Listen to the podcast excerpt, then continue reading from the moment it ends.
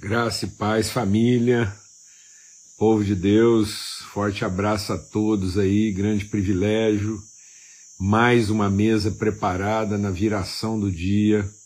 E estamos aqui. Não sei como é que vai ser aqui com essa luz aqui, esse tanto de, de inseto aqui circulando em torno da lâmpada, mas a gente vai conseguir. Muito bom, tá bom? Em nome de Cristo Jesus, Senhor. Pai, muito obrigado, obrigado pelo teu amor, tua fidelidade, obrigado pela tua proteção, esse caminho percorrido até chegar aqui para estar com os irmãos de São Roque. Tempo já maravilhoso, tudo que a gente já compartilhou aqui com, com o Cícero, com Eliel, com o Francisco, e, ó Deus, com a Sofia. E tempo bendito, Senhor. Muito bom a gente poder ser instruído, compartilhar, perceber o mesmo Espírito falando aos corações, saber que a gente não está sozinho. Muito obrigado, Pai. Eu quero testemunhar isso aqui na mesa com os irmãos, pelo dia de ontem, aquilo que aconteceu ali em Anápolis, assim, a, a forma como o Senhor derramou de maneira assim transbordante da tua graça, da tua presença, da tua fidelidade, a manifestação da tua misericórdia, o renovar de esperança e fé ali. Obrigado por ter podido viver isso junto com o Ronaldo, Deus, e ver a história das nossas vidas sendo significada nas gerações. Em nome de Cristo Jesus, Senhor, que esse tempo aqui em São Roque possa ser mesmo para fortalecimento dos irmãos, nosso fortalecimento, e que essa mesa preparada pelo Senhor também desfrute de tudo aquilo que o Senhor está fazendo jorrar e transbordar aqui nessa região, nesse interior do Brasil, no meio de uma paisagem tão exuberante, tão maravilhosa, tão bendita. Muito obrigado, Pai, no poderoso nome de Cristo Jesus, o Senhor. Amém e amém. Graças a Deus, graças a Deus mesmo. E é isso mesmo, viu, Woody? Eu tô assim, tá sendo tudo muito bom. É som de, de, de grilo mesmo, de cigarro, tudo misturado aqui. É, eu faço questão depois amanhã de fazer um breve vídeo aqui para os irmãos verem a beleza desse lugar onde Deus nos colocou aqui. Né? Muito bom, graças a Deus. Como a gente compartilhou a partir do exemplo de Gideão, a gente falou um pouco sobre é o princípio da concentração, do adensamento, como Deus trabalha de forma adensada, concentrada, que Deus não trabalha é, é, dessa forma, às vezes a gente pensa assim, essa forma aglomerada, né? Deus não é Deus de aglomeração, Deus é Deus de expansão. Então, Deus, ele fala isso, né? Diz, eu não tenho prazer nas aglomerações. Deus tem prazer naquilo que expande, que multiplica, né, que, que, que transborda. Então, é, às vezes a gente pensa que Deus é Deus de aglomerações, ele não é, ele é Deus de, de transbordar, Deus transborda. E ele transpõe, né?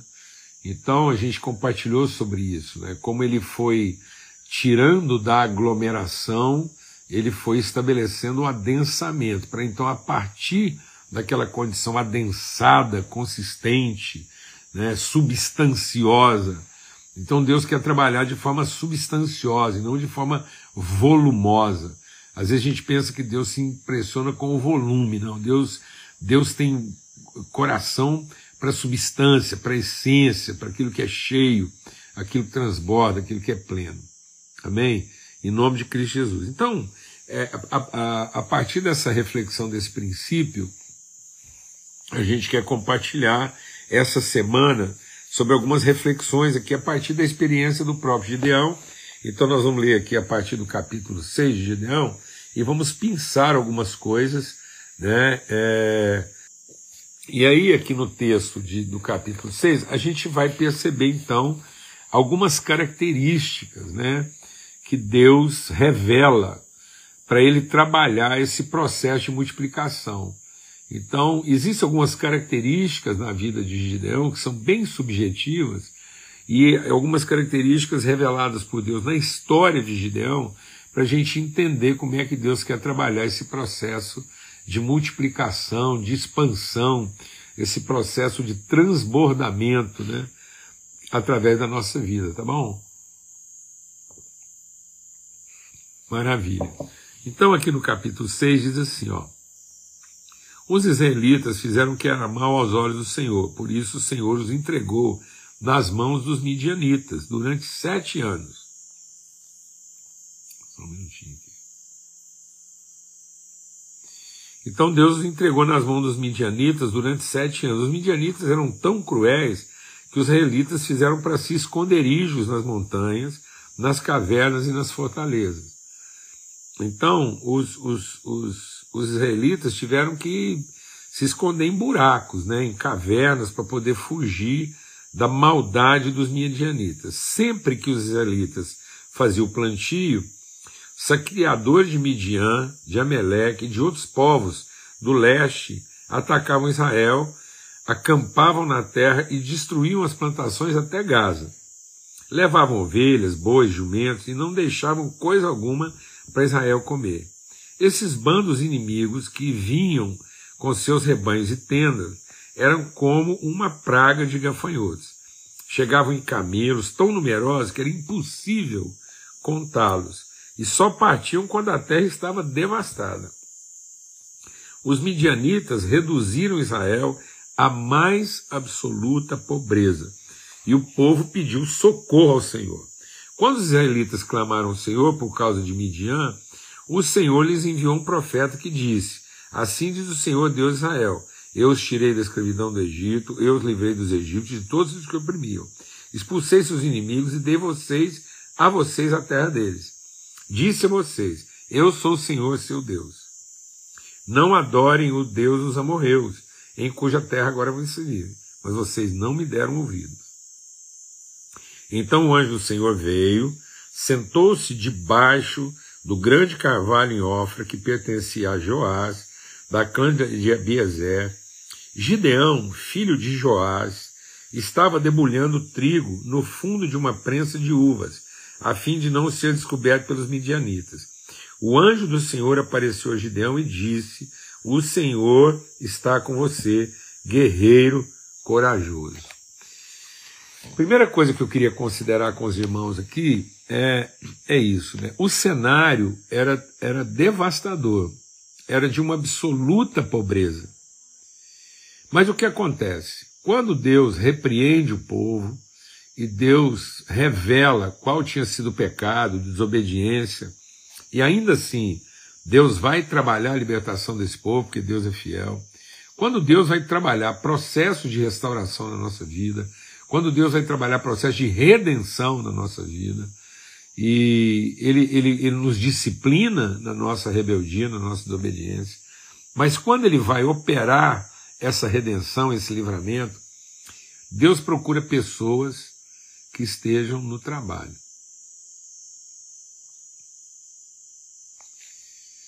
Às vezes, amado, a gente pensa que Deus procura devotos. E Deus não procura devotos, Deus procura trabalhadores. Jesus diz assim: quando ele olhou para a multidão, ele disse assim: é, o povo são como ovelhas que não têm pastor. Rogue ao Senhor para que ele mande trabalhadores. Depois Jesus olha para o campo e diz assim: os campos estão brancos. Rogue ao Senhor para que, que ele mande trabalhadores. Então Deus não está à procura de devoção, Deus está à procura de gente compromissada com o trabalho. Então, muitas vezes, nós estamos tentando enfrentar problemas graves, enfrentar um ambiente de miséria, de pobreza e, e achando que a forma de enfrentar isso é com devoção, clamando a Deus para que ele venha resolver. Não, Deus vai resolver porque ele é fiel, Deus quer resolver porque ele é Pai, Deus pode resolver porque ele é Deus, mas para que ele resolva, ele vai procurar entre nós pessoas que têm compromisso com o trabalho. Quando Deus procurou um evangelista, ele foi lá buscar um perseguidor de cristão. Quando Deus procurou discípulos, ele, ele foi procurar pescadores que estavam trabalhando. Então, quando ele chamou Pedro, ele estava lançando as redes. Quando ele chamou João e os seus irmãos, eles estavam consertando as redes. Então, todos os discípulos de Jesus foram convocados no trabalho. Paulo foi convocado no trabalho, Pedro foi convocado no trabalho, João foi convocado no trabalho. Então, Moisés, quando Deus chamou Moisés para ser o libertador de Israel, ele estava no trabalho. Então, a, a lamentação, a, a vitimização, a transferência de responsabilidade é nota de corte. Então, se nós quisermos ver os processos transformadores de Deus, os processos redentores de Deus, Deus quer nos encontrar trabalhando, enfrentando de alguma forma esse problema. E sabe, amados, às vezes eu penso que na nossa religiosidade a gente tem cometido uma injustiça muito grande. Porque nós vemos muitos crentes é, apegados à sua devoção, criticando pessoas gentias, pessoas ignorantes na sua espiritualidade, mas que estão enfrentando o problema de alguma forma. Paulo estava engajado num trabalho, fazendo a coisa errada. E Deus foi lá chamando. Então, é, é, Deus pegou Felipe para ir lá e evangelizar o eunuco e ele estava no trabalho. Ele estava buscando, ele estava procurando, ele estava ele enfrentando. Então nós não podemos ser tão cruéis, críticos, né? nós não podemos ser tão assim judaizantes, criticando pessoas que, mesmo na ignorância delas, na, na falta de compreensão, mas na sua sinceridade, na sua sensibilidade para com o problema, elas estão tentando lá resolver de alguma forma é, Gideão, de alguma maneira, ele estava é, tentando cuidar do povo. Diz a palavra de Deus aqui que ele ele ele estava lá e, e o anjo foi procurar e, e encontrou ele fazendo o quê? Ele encontrou esse homem malhando, debulhando trigo no fundo de uma prensa às escondidas. Então, é, se você quer é, ouvir de Deus, se você quer realmente discernir de Deus, eu vou falar uma coisa aqui, você entenda que eu não estou falando no sentido assim pejorativo. Vai trabalhar. Sabe, amados, não falta trabalho, falta emprego. Não existe falta de trabalho. Então, tem muita gente que está esperando um emprego, mas não está procurando trabalho.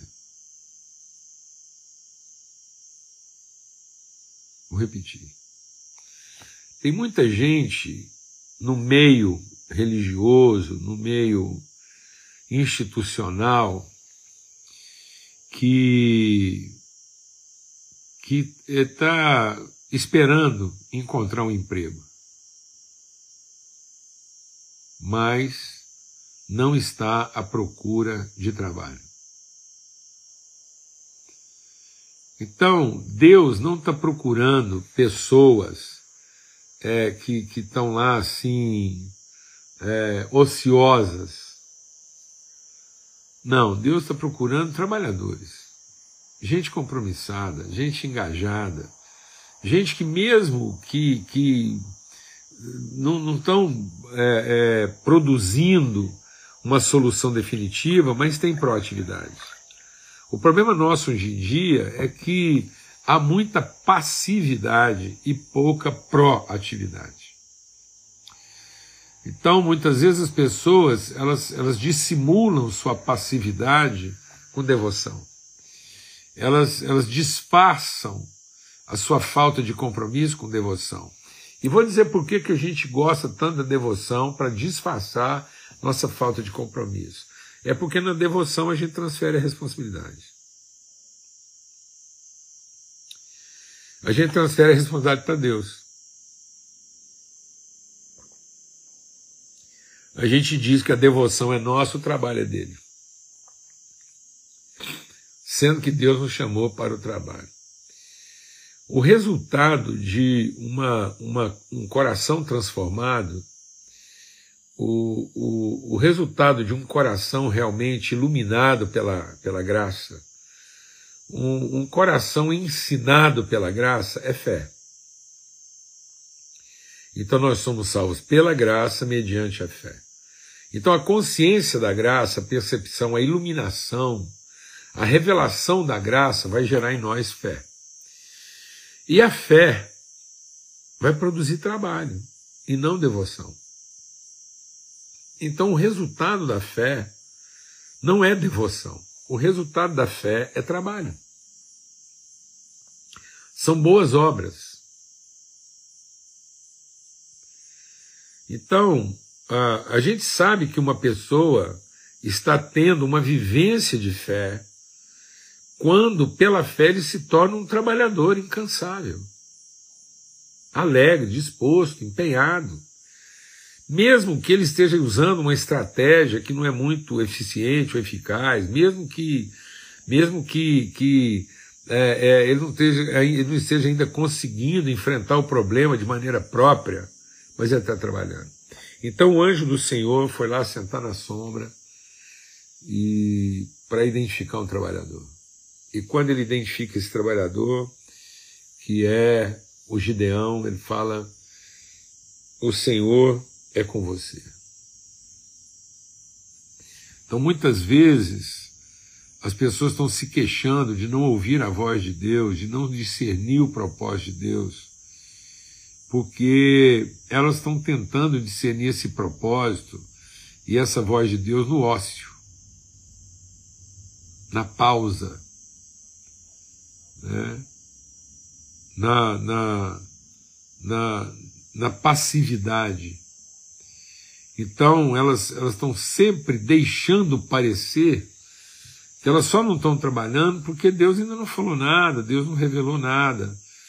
Então, o que está acontecendo aqui nesse texto aqui é que Deus está procurando pessoas que, à sua maneira, né, mesmo que aquilo não seja totalmente assim é, adequado, apropriado, falta revelação. Falta revelação, mas não falta engajamento, não falta compromisso, não falta empenho, não falta iniciativa, não falta proatividade. Então eu queria deixar é, esse testemunho, né, para que a gente possa ser desafiado nesse sentido, nesse entendimento. Essa semana a gente vai falar sobre isso sobre como Deus trabalha a multiplicação, como Deus trabalha a expansão, o transbordamento. E aí, para trabalhar isso, ele ele está procurando compromisso, ele está procurando engajamento, ele está procurando proatividade, ele está procurando pessoas que, mesmo ainda não, não estando totalmente é, é, percebidas daquilo que é o real propósito de Deus, mas elas estão é, empenhadas e dedicadas em procurar e oferecer algum tipo de solução para o problema. Amém, amados? Em nome de Cristo Jesus. É, então, é, menos teoria, menos sublimação, é, menos expectativa, menos passividade e mais engajamento, mais disposição, mais trabalho, mais proatividade. Amém? Em nome de Cristo Jesus, Senhor, até amanhã, se Deus quiser, em nome de Cristo Jesus, eu creio que amanhã a gente vai continuar transmitindo a partir desse lugar aqui e vai ser um privilégio. Então, até amanhã, se Deus quiser, um forte abraço.